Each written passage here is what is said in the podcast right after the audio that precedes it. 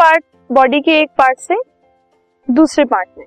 और हमें स्टिमुलाई पे रिस्पॉन्ड करने में भी हेल्प करता है। फॉर एग्ज़ाम्पल अगर हमारी सराउंडिंग्स में कुछ चेंज हुआ, जैसे कि टेम्परेचर चेंज एंड अगर हमने किसी गर्म चीज़ को हाथ लगाया तो हम हाथ पीछे कर लेते हैं या हमारी आई में अगर डस्ट चली जाती है तो हम आई ब्लिंक करते हैं।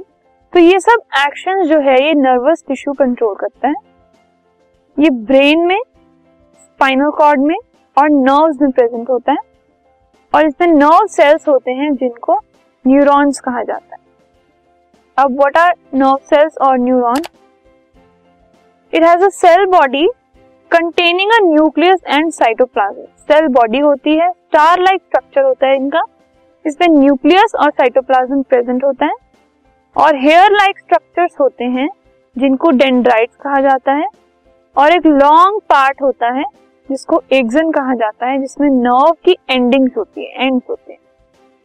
जो एक्सन है, उसके ऊपर एक प्रोटेक्टिव कवरिंग होती है, जिसको माइलिन शीथ कहते हैं।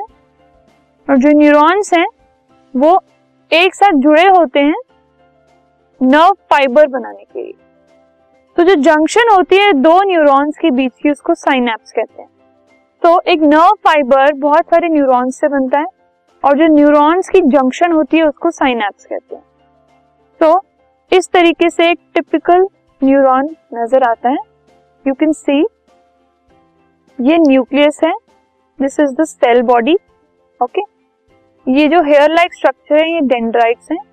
अभी जो लंबी सी इसकी इलांगेशन है दिस इज़ एन एक्सन जिसकी कवरिंग है माइलिन शीट ये एक्सन टर्मिनल्स है मतलब एंडिंग्स हैं। इनको नर्व नर्व एंडिंग्स भी कहते हैं।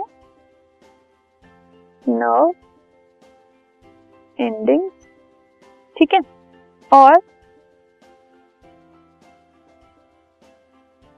इस तरीके से एक न्यूरॉन और दूसरे न्यूरॉन के बीच का जो टर्मिनल होता है उसको साइनेप्टिक टर्मिनल कहते हैं या फिर साइनेप्स कहते हैं। This podcast is brought you by Hubhopper Shiksha Abhiyan अगर this podcast is brought you by Hubhopper Shiksha Abhiyan अगर आपको ये पॉडकास्ट पसंद आया तो प्लीज़ लाइक शेयर और सब्सक्राइब करें और वीडियो क्लासेस के लिए शिक्षा अभियान के यूट्यूब चैनल पर जाएँ।